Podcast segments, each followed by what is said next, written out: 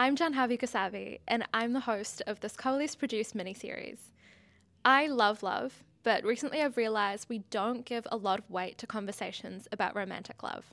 So I've gone and interviewed three academics who study love to talk to me about why it's important and why we should be having more critical conversations about it.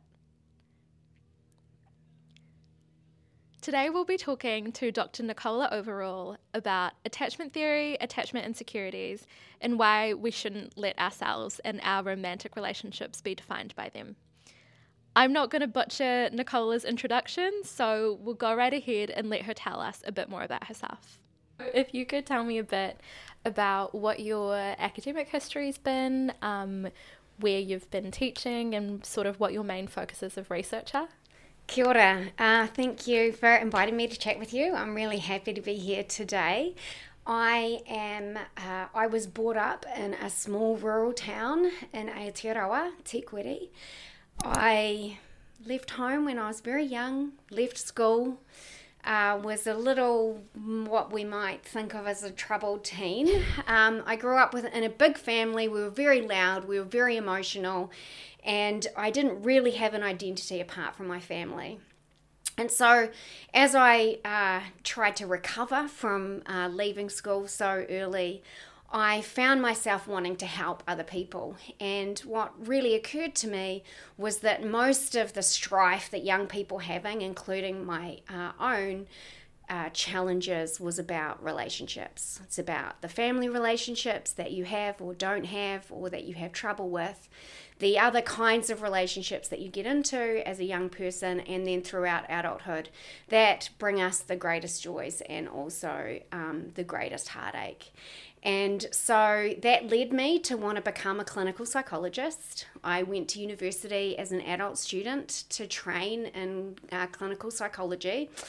And I fell in love with research basically. I started researching relationship processes and how that impacts our health and well being and what makes a good relationship and why we're so bad at relationships. Uh, and uh, so that led me to go into a research career instead of the uh, being a clinical psychologist like I had thought. And now I'm a professor of social psychology um, at the University of Auckland here and uh, love what I do and love what I study. Yay! That's really cool. It's, it's cool to understand people's like personal motivations behind their career choices and particularly what they study in academia. I feel like it's it kind of it says a lot about why someone is where they are. Um, so today we're going to be mainly focusing on talking about attachment theory, um, but to start off with, I wanted to touch on quickly another sort of focus in your research, um, which I've seen you talk a lot about how relationships and romantic relationships impact well being. So, can you kind of explain how they benefit our well being? Sure. So think about the things in your life that are the most important to you. If I got to if I got you to list what are the top 3 things that are most important in your life? Relationships are going to be at the top or at least in there somewhere. And mostly all of them will relate to relationships. That'll be your close family, your close friends, your relationship partner if you have one, or you want to have a relationship partner, or um, you're getting over your heartache about losing your relationship partner. Uh, and that's because as humans, we're, you know, we're social beings. We're driven to live together um, in, in, in what we hope is happy, cooperative relationships. And so, people who are socially connected and who have healthy, thriving relationships, they are the happiest people. They're the ones that are protected from um, ill being. Uh, they're the ones who live longer, who are able to recover from illness faster. And those people who aren't socially connected, who are isolated, um, unfortunately, they die earlier. They don't recover from serious disease, uh, cardiovascular disease, cancer, for example, and they're more, much more susceptible to depression, suicide, any kind of psychological disorder you can list. Relationships are basically the foundation of our life and our living. And a lot of what we, a lot of our psychology, the way we think, the way we feel, the way we behave, is all driven to maintain these kinds of social relationships. And so romantic relationships often become the, that kind of central relationship in your life. So social relationships are important because the support that we get from others helps us achieve our goals, helps us get over the challenges of, of our lives. And when we're in a romantic relationship, I'm talking about somebody that we're in a serious dating, we might be living, cohabiting we might um, have children with that person, they're the ones that become central to our lives, central to um, the support that we get, and, and that kind of source of happiness and well-being. Of course, that also means they're the person that can give us the greatest pain, the one that we're more likely to have conflict with, and the conflict that we experience on a daily basis, um, uh, uh, and and that kind of heartache that comes from loss of relationships, um, either through dissolution or um, death, that uh, incredibly impacts our health and well-being so much to unpack there. Um, I think my biggest question from what you just said is most people would understand how romantic relationships would impact or benefit your mental and spiritual well-being. Um, could you briefly explain how they impact physical well-being like you said people um, who don't necessarily have close relationships can be more susceptible to illness and can have like a tougher time recovering. How does that actually work? So there are like various psychological and biological mechanisms that explain that kind of link. But if you think about what our relationships do for us in our lives, that will help you understand why it's so important in terms of physical disease. Life is a series of this is going to sound very negative, but it's a series of overcoming challenges, right? And the the stress and the the uh, the wear and tear that our bodies get through life is um, uh, uh, is greater when we don't have the resources to be able to meet those challenges. And relationships are one core resource that helps us meet those challenges in a way that keeps our immune functioning, uh, the way we regulate our stress, for example, all our close relationships help us to do that effectively yeah. and therefore reduce the impact of stress on our physical being. When we're sick, uh, what gets us over. I mean, obviously, it's you. You can't just love yourself through cancer or cardiovascular disease, or like yeah. that's not what I'm suggesting. But uh, you know, the the degree to which we adhere to uh, medicine protocols, the degree to which that we are able to have the strength to really go through what we need to in order to survive uh, is best done when we have those people loving us, supporting us through that. Yeah. That's so nice to hear because I guess a part of the reason that I wanted to do this this season overall was to drive home the idea that romantic relationships and love, these things that are present in almost all of our lives, they have weight and they they impact us in very real and tangible ways. So it's although although a lot of the things that you're talking about are sort of like the, the, negative ramifications of not having those it does drive home the idea that these things matter and that it's it's worth our time to kind of understand how they impact us. Um, yeah. Yeah i completely agree. It's always surprising how little people pay attention to the science of relationships. And and particularly because everybody knows how important it is mm. for their life and when you think about your own life and who you are, you think about the relationships that you developed within. We know that children who have loving, healthy relationships with their family are able to grow up and thrive and have healthy, loving relationships and happy lives. Mm. Those children who are not lucky enough to have that kind of stable, secure family environment or lose um, their parents or have any other kind of family disruption are those that struggle you know, as a young person and through adulthood in terms of learning how to maintain healthy relationships.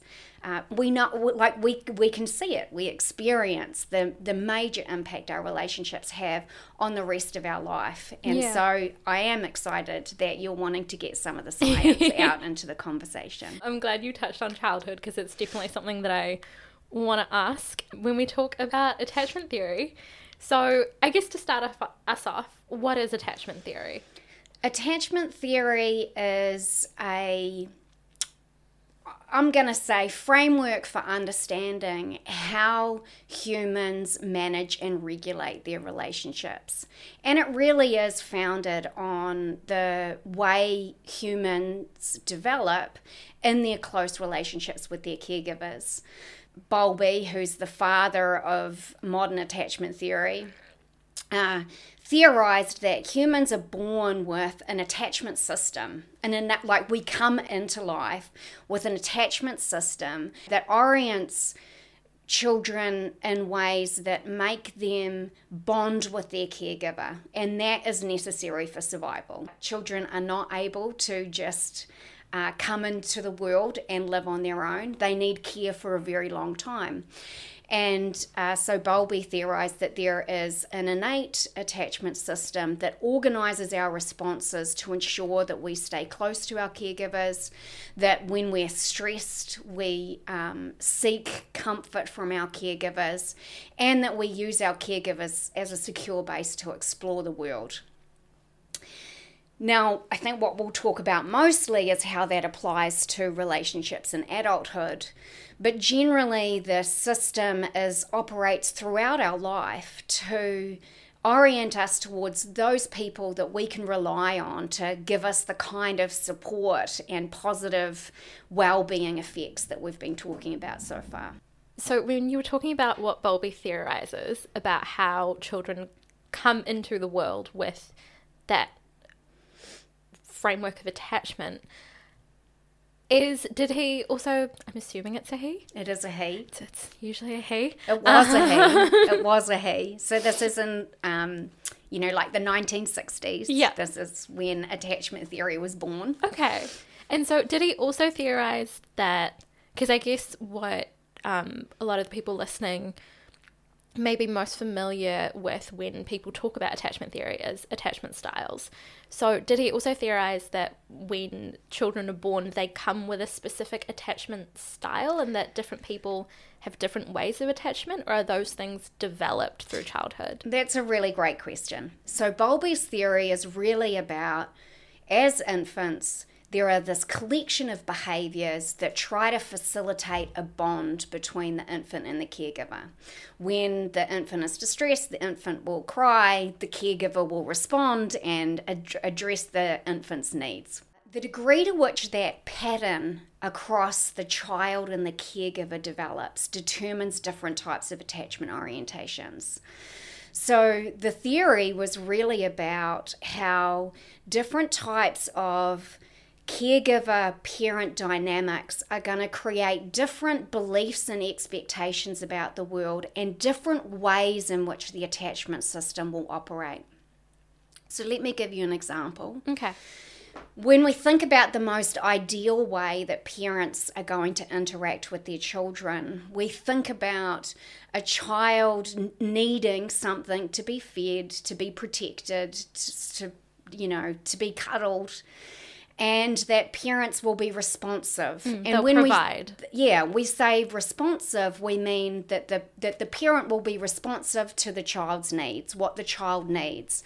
They'll be able to soothe the distressed infant and in doing so allow the infant to learn how to or allow the child to learn how to regulate their own emotions, right? to know that their caregiver will be there for them. And so they develop uh, a secure attachment orientation. And that is that secure attachment is based on experience the experiences in which the caregiver can be trusted to be responsive. But all our relationship partners are not always responsive, and we're not always responsive attachment partners for others. So, different types of patterns of uh, infant caregiver interactions create different types of attachment insecurity, and that continues throughout uh, our relationships with others as we grow throughout adulthood. So, when you talk about different relationships creating different attachment insecurities, are you saying that within different relationships we have, we have different attachment styles for sort of like fit for purpose for those relationships, or do people inherently have an attachment style that kind of carries with them throughout all their relationships? That's a great question. So, Bowlby's theory typically is understood as infants that get the care they need, develop a secure orientation, and then they're secure in all their relationships throughout life. Yeah. And then infants that don't get their needs met, develop attachment insecurity, and then they're insecure throughout their whole life. Yeah. That's actually not consistent with Bowlby's theory. Um, although it is true that people, obviously, our core experiences in childhood really provide a map for us to understand what we can expect from others and how we should relate to others. But Bowlby's theory was really about an adaptive attachment system. He was really arguing for a system that orients humans to behave in ways that can get their attachment needs met. And so that means that the system is flexible to different types of environments, and that's where attachment insecurity comes from. So let's take what you probably know, people will know about attachment anxiety. Sometimes it's called anxious attachment, sometimes it's called preoccupied attachment.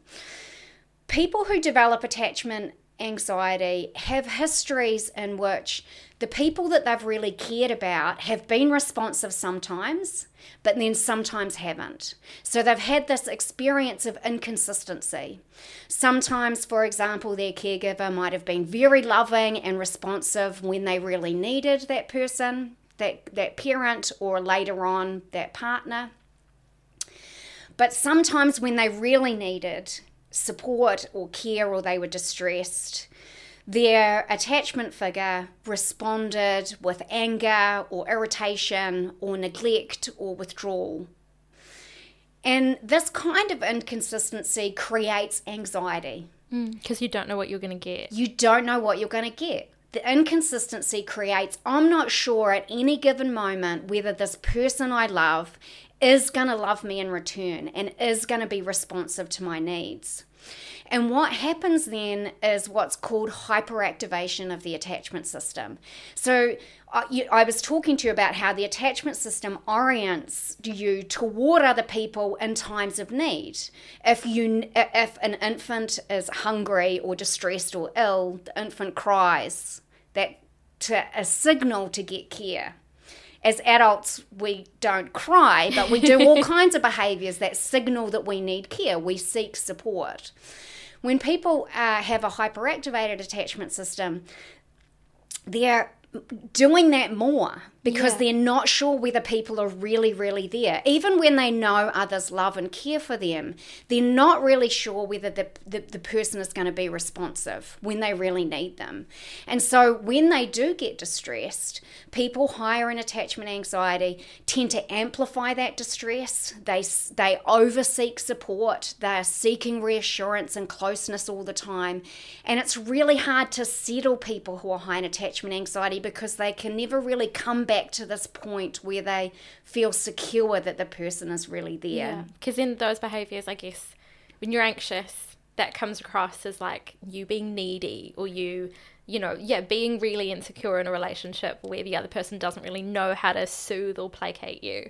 Yes, mm. and so it's very difficult to soothe people who are high in attachment anxiety because there because there is just this underlying fear that, the, that, that, that they can't quite relax and let go. They have to hold on to those close to them because at some point they might go away. Yeah. Now, people think about attachment insecurity as this negative, dysfunctional orientation that's irritating and unsatisfying. And it does have negative consequences for sure, which I'm sure we'll talk about. But Bowlby's point was if you are in an environment in which you have inconsistent caregiving, the best way to get care is to make sure you've got it. So his his whole theory is about an adaptive system that adapts to the environment and creates different ways of behaving to get your needs met. For an anxious person, if you are actually in a relationship and where the person may or may not give you support, then you really need to directly get support yeah. and make sure you get it, right? Yeah. And this comes back to your other question, which was, well, do you have this orientation your whole life? Yeah. Well, the system is an adapting one, and that means that it adapts to the environment that you're in. And so people don't have just one attachment style or orientation that they are kind of doomed with. yeah, that they're doomed with or that they exhibit across all their relationships.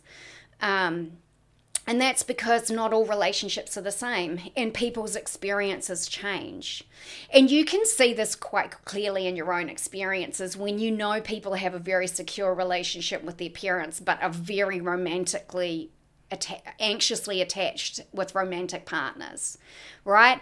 And that makes sense because when you first start developing relationships in a different domain, there are there are good reasons why you should be, be right. There are good reasons to figure it like to figure out whether you can really trust and be secure.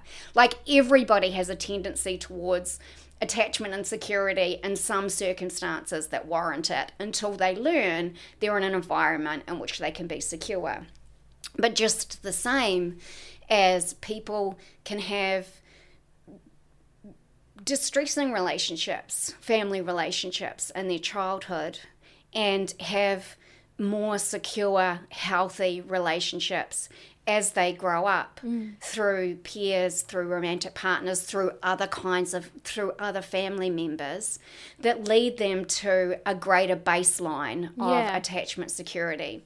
So you can think about all of our experiences creating this general overall attachment style. Don't like the word because because a style implies a category that you're yeah. that kind of person, but that's actually not how it works and that we also vary in our attachment security versus insecurity depending on the type of relationship that we're talking about and yeah. the, the experiences that we've recently had. So, attachment security does change across the lifespan depending on your experiences. I feel like if there's one thing to take away from this the episode, it's that over the past couple of years, definitely I've noticed on social media attachment styles and like quizzes and stuff like that becoming very trendy. Um, and yeah, then you do, once you kind of figure out what one you are, feel like people do experience that sense of doom of like, okay, well, I'm this type of person, and so I'm always going to be this type of person. So it's nice to hear that they adapt and change. So we've talked about being securely attached. We've talked about being having like an anxious um, attachment insecurity. What are the other types of attachment insecurity? So I'm gonna I'm going to take the opportunity to go back a little bit and yep. answer your question by first talking about styles and categories and yep. then talking about another attachment dimension that's important. Okay. The reason why people you know, like the term attachment styles or attachment categories is because they do want to figure out the person that they are. We all want to know who we are, or it provides us with a framework for understanding why we do what we do. And so, if we have a tendency to be anxiously attached in our romantic relationships, for example, then it gives us some kind of comfort to know that we can label that as, oh, I've got an anxious attachment style, or I'm anxiously attached, and this is how I am. Mm. Well, first of all, it can change. And if you can identify those tendencies, because they're not categories, like we all vary in these tendencies, then you can do something about it. Yeah. Right? It's not it's not a a category that can't change. And also, we'll probably get around to talking about our, our relationships. We can have a partnership with those that we're in relationships with to help us alleviate those insecurities. Instead of categories, we really should be thinking about two attachment dimensions that are really important. So, in the scientific literature, we don't measure attachment styles or categories. That's not what we measure. We measure the degree to which people um, vary along the dimension of anxiety. So, how much people tend to be um, anxiously attached in their yeah. relationships. So looking at it on a spectrum as yes. opposed to are you or aren't you? It's yes. like how much do you? how much are this? you, and yeah. then what predicts what varies and how much you are, right? Uh, and the other dimension that we assess is called attachment avoidance. Mm.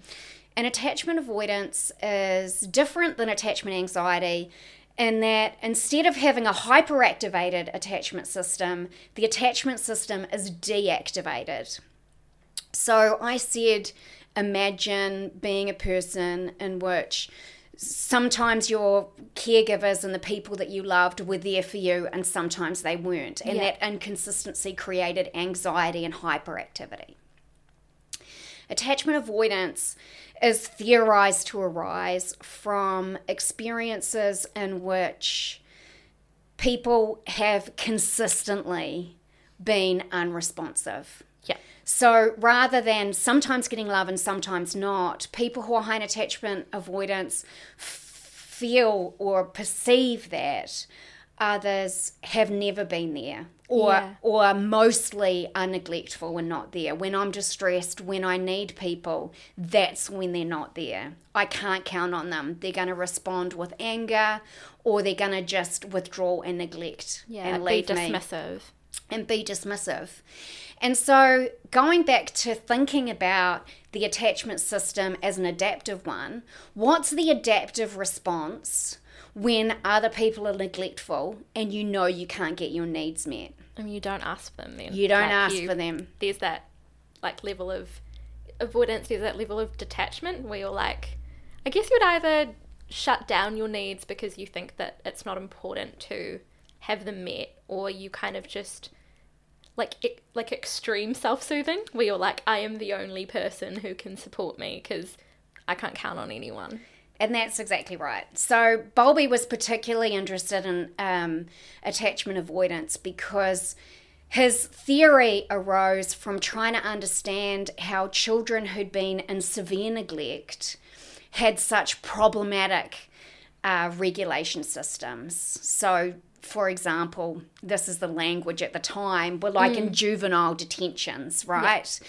And it was really linked to having extremely poor relationships with parents or being neglected as children, being abused as children.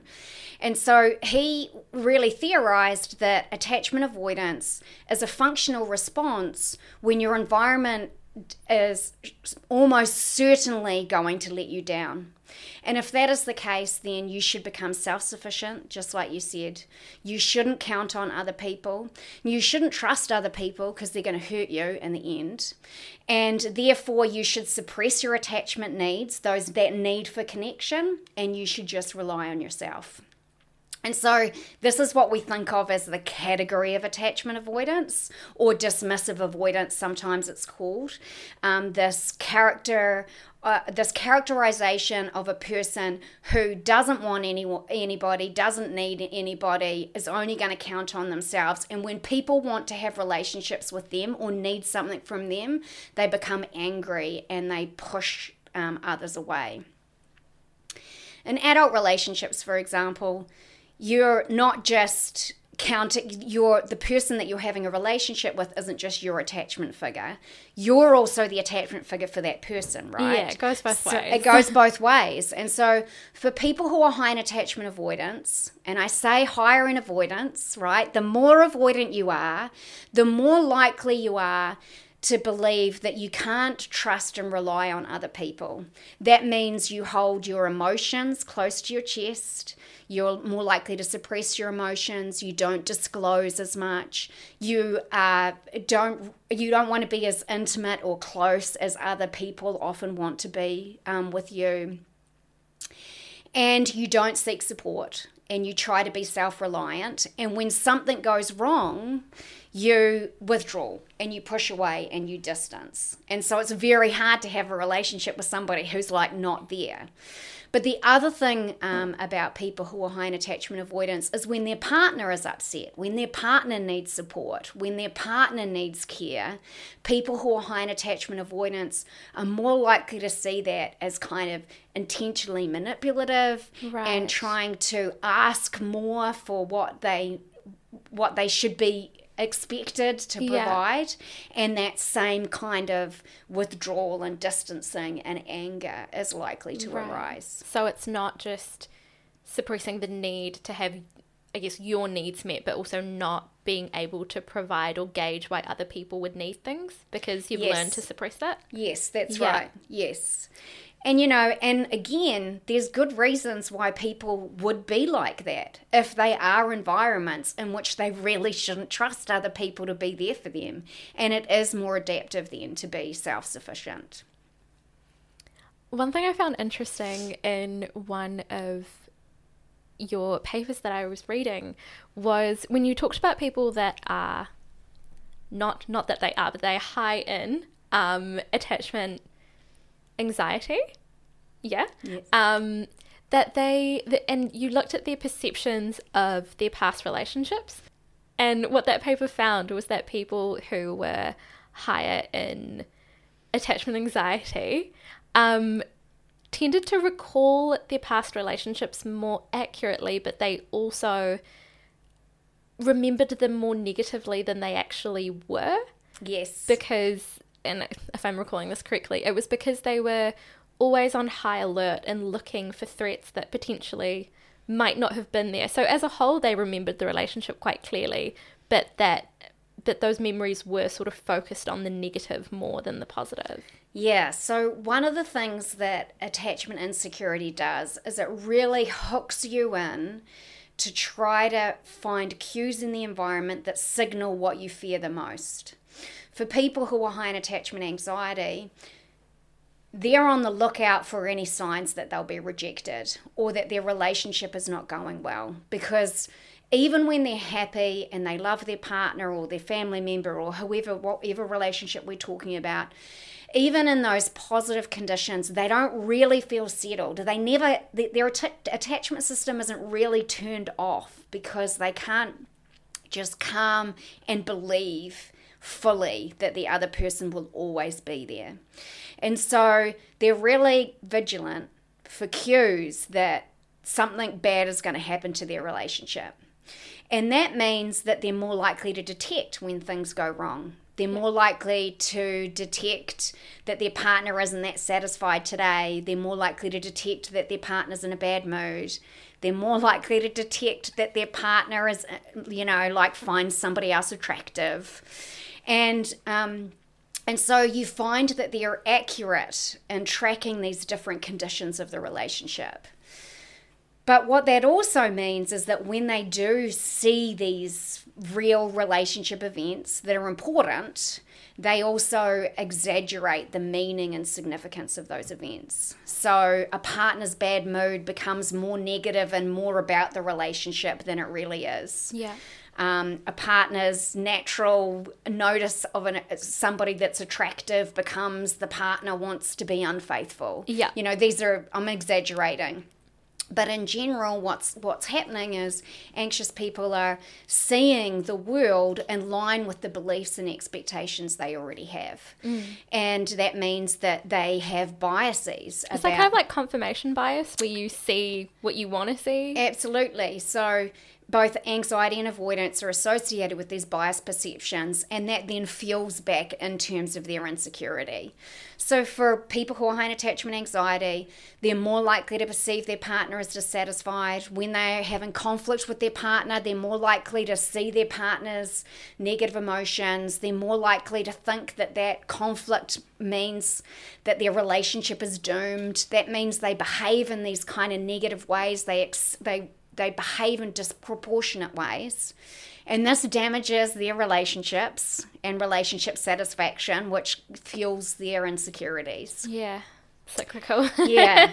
And people who are high in attachment avoidance, they they are on the lookout for other things. They're on the lookout that their partner is being intentionally manipulative or that their partner is asking them for too much um, or that their partner's you know, upset with them because they're oriented towards signs that they really can't trust that their partner is really there or is, is the kind of partner they want or want to yeah. be.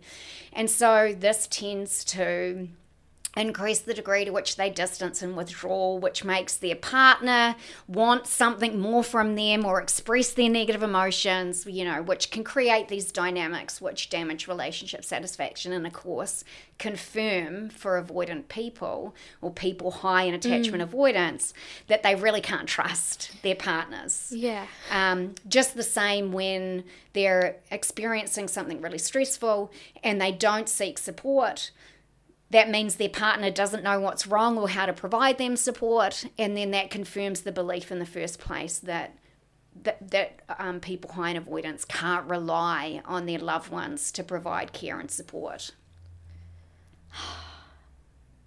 So when you put it like that, it feels like you're doomed. I know we talked about not being doomed, but it kind of feels, yeah. I understand that it's it's very possible to, depending on how your relationships pan out, it's possible to break out of those cycles.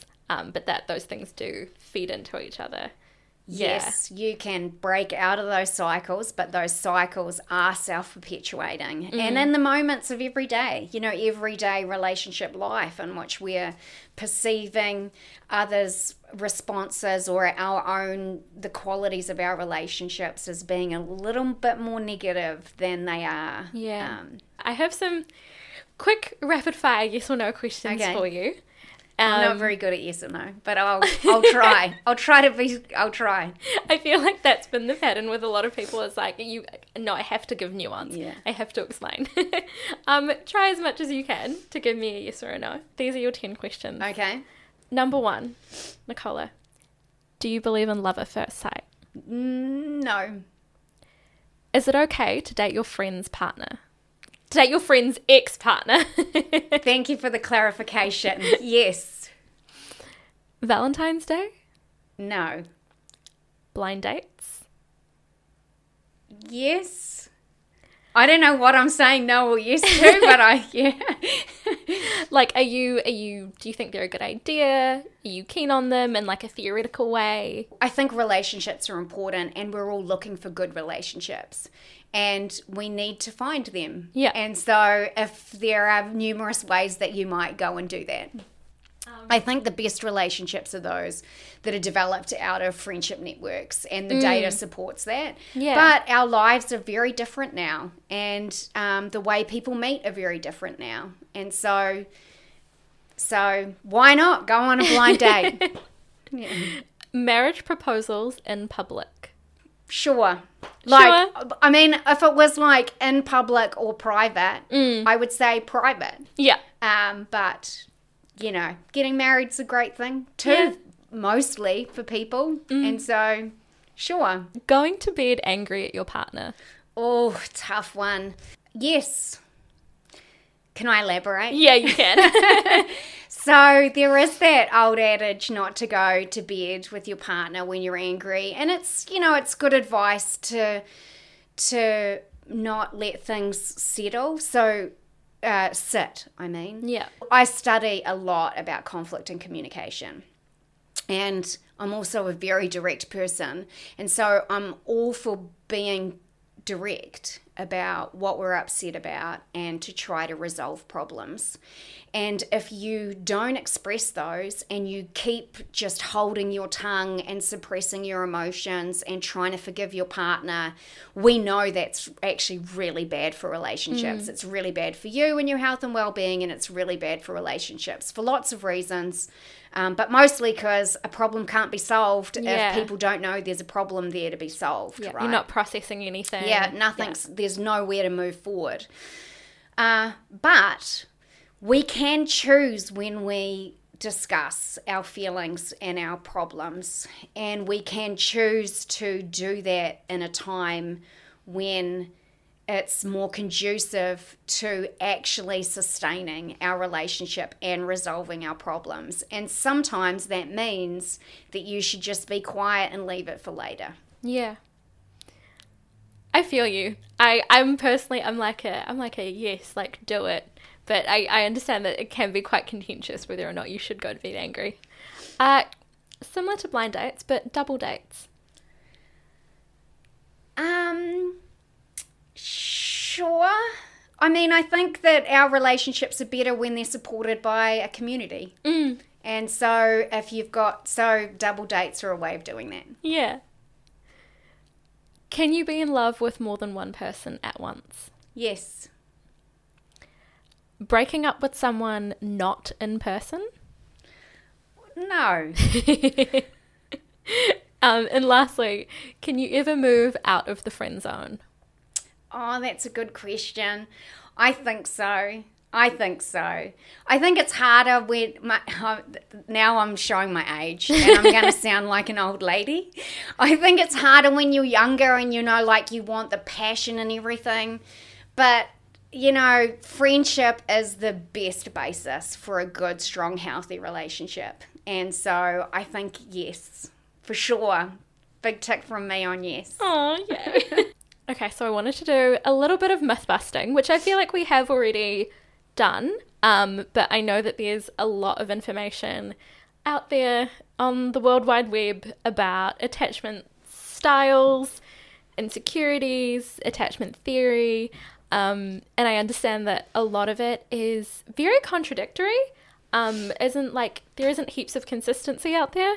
And I also feel like there's a lot of like faux relationship therapists on TikTok that kind of like spout relationship advice but don't like really have any credentials to back anything up. I did three different quizzes before this interview. I was like, I want to let, let me find out what my attachment style is. What was it?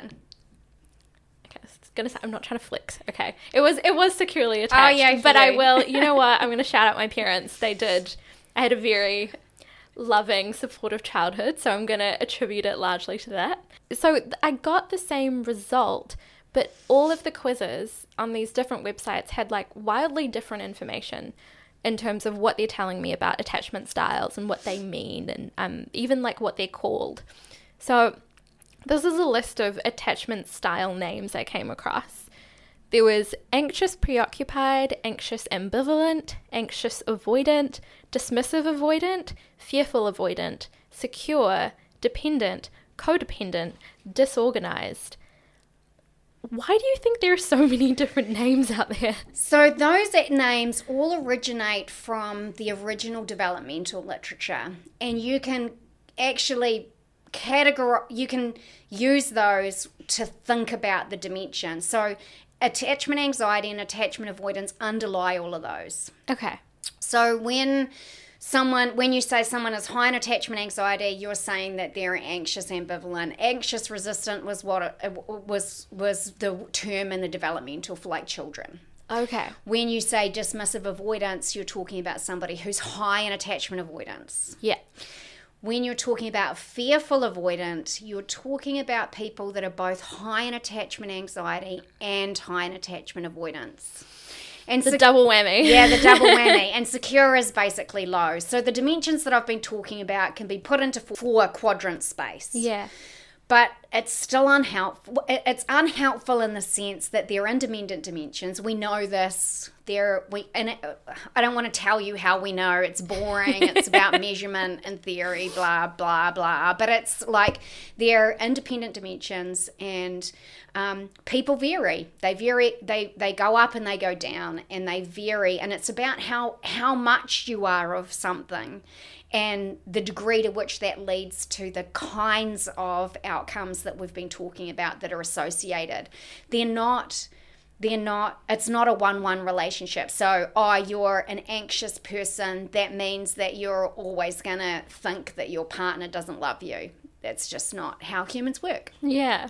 I have a question about generations and I, I i don't know if this is something that can like be quantified but when you think about attachment insecurities that people have and the studies that you've done and the research you've done, are there any kind of differences between generations? Like, do you notice that, say, young people today tend to have a certain type of attachment that's maybe different to older generations? Oh, that's a great question, but I don't have an answer for you there is some critique of attachment theory that it's a very kind of Western construct, mm. and that the way we think of attachment and security in this dysfunctional way that I don't think, but the way that it's characterized really doesn't reflect different types of environments across the world in which peoples who are more avoidant or more anxious might be quite highly valued in that way because that fits the environmental context. Yeah, yeah. and I guess also people have different conceptions of what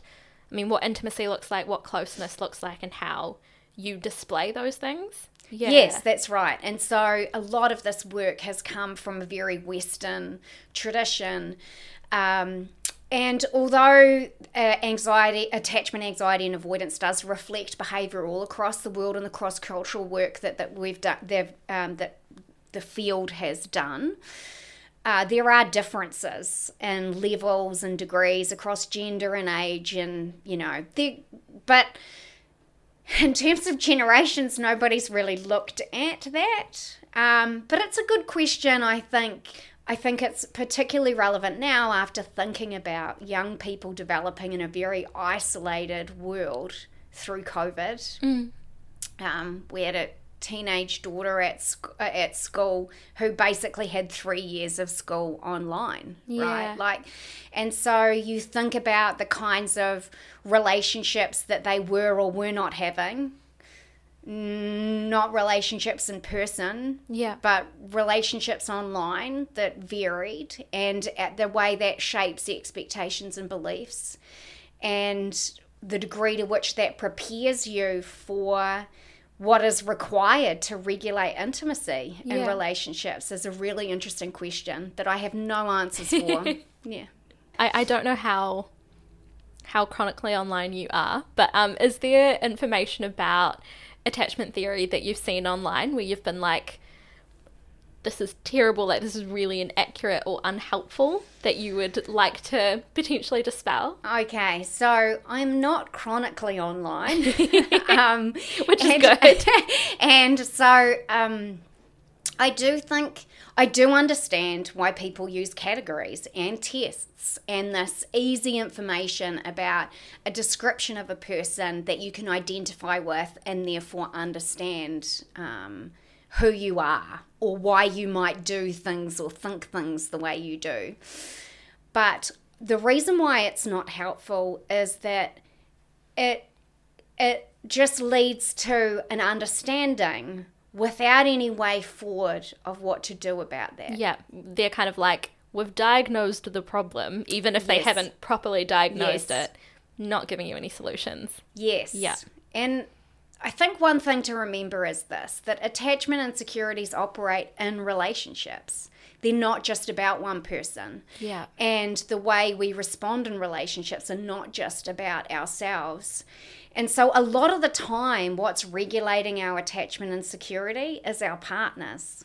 you think about a friend you've got or a partner you've got, it's easy to think about a friend, right? Um, think about a friend who is high in attachment anxiety. Bet you you'll be able to come up with an exemplar and how they are to you, and then how you might respond to them. Mm. You make sure they're included more. You uh, keep them up to date more. You know that they might respond negatively if you don't invite them to a particular event, so you make sure to. Or you, you know, we do all of these, but we we we are um, all psychologists, really, walking around, managing our relationships, knowing who our relationship partners are, and responding to that. We know when our partner is attachment avoidance. Well, we know when they have tendencies to yeah. be high in attachment avoidance, when they need support but they close off, or when you're upset with them and they close off. And so, what do we do in those situations? We change the way we behave to keep our avoidant partner in the interaction. And so we've done a lot of research about the ways that couples uh, or um, partners kind of respond to regulate those insecurities in ways that alleviate anxious concerns about abandonment and help avoidant people be more dependent in their relationships and that both enhances their relationship quality and also their security. Um, and then that flows on to their children. So, yeah. how much more they're able to be responsive to their children. So, we were talking about how these these quizzes don't necessarily show you a way forward. Um, but if we do talk about finding a way forward, if if someone has done the introspective work to kind of figure out like what kinds of relationship partners they are and what kinds of attachment insecurities they might have, what does someone then do with that information? Or if someone's listening to this episode and they're kind of reflecting on themselves, where to from here? What do we do? That's a great question that I will try to provide some insight to. I don't have a very clear answer of like a five step program. Yeah. um, so, thinking about the themes that have come through our conversation, one of them I think would be to remember that insecurity is not a dysfunction, right? Yeah. That it emerges because of the experiences we've had, our temperament, of course, you know, personality, as well as what we think and believe the world is like, what other people are like. And that knowledge in our expectations and why we might think that way is powerful, knowledge is powerful, we can then consider the reasonableness of those beliefs and expectations and the reasonableness of our behavior. Mm. The second thing is is if we can be compassionate about what behaviors those types of insecurities generate, then maybe we'll be more easy able to change them. For example, let's say people who are high in attachment anxiety, when they experience conflict or their their partner is not as happy with them as they want them to be, and they engage in all of these kind of really high emotional behaviors. And yeah. that can even lead to being, you know, at the extreme, that can lead to aggressive ways of trying to hold on to your partner or manipulative ways or trying to guilt your partner. All of these behaviors are related to attachment anxiety. Um, when, when relationships are in trouble, right? Uh, or people are really hurt. But if we can think about, well, what are the underlying insecurities and concerns about that? That can really change the way you think about that behavior and hopefully motivate you to try to find other more adaptive, less harmful behaviors to get those needs met. Mm. So and even if you can't, I guess, completely cold turkey it, you can you can find less harmful things. Like you can substitute behaviors. Yeah, yeah. Right. So instead of indirectly trying to get expressions of love from your partner, which yeah. is something that people who are high in attachment anxiety do a lot. They mm. like need reassurance, but their fear of rejection means that they don't directly state it, they're yeah. more indirect about it, and then they might test their partner's commitment, right? Yeah. they you you could think, well, what's a way that fits with me that I could express that need to my partner or my friend or my parent or whoever it is. Yeah. Finding like healthier ways Yeah. to ask for what you want instead of manipulating people to show you Right. Yeah. And if you're high in attachment avoidance and you know you close off and get angry at others when you really need them or when they need you, and you don't want to be like that, you can remember when your partner really needed you, or your friend or your sister, and they really needed you, but it was too much for you. And so instead of you know, expressing the distress or wanting to feel the distress, you basically cut and run, right? let's say you're if you see that about yourself and it hurts your relationships and you don't want to do that but that's what you feel like in the moment then you can also go okay well this is why and so what can i do about that how can i what situation could i put myself in where that emotional vulnerability isn't so scary or distressing Yeah. I have I have three wholesome concluding questions. oh good um, for you. This has been this has been so very educational. Um, my first question for you, and I guess uh, you can answer this in your professional academic sense, or you can answer it as Nickola, the the person. okay Um, but what is love? Ooh. uh, Nickola, the person. Mm, okay. I'm going to return to some themes that we've been talking about. And it. I'm going to say love is being vulnerable enough to trust another person and be there for them. And if you conceptualized a relationship that is really great, so a relationship that is happy, healthy, what what are like three words that you would use to describe those kinds of romantic relationships? Ooh. Friends, Yep. uh, being there not just when the person needs it, but also when things are really going great for that other person. yeah. and remembering that your partner and you are just human and have bad feelings and fights are normal and that you can move through them Yeah. and and just yeah stay invested in one another even in the ugliness Yeah. Um, and lastly, if the person listening to or watching this episode um, has some form of partner, significant other, um, thinking about what we've talked about in this episode, what's one thing that they could do for their relationship um, that's like a nice thing for their partner? What could they, what's like one takeaway that they could implement? back to basics. Remember how important your relationships are and remember to attend to them. Our lives are really busy and we get really our our work consumes us, our children occupy our time, our social media is can be chronic. Um, and so um, we can often forget about those people that are really close in our lives that deserve attention. So attend to your relationships.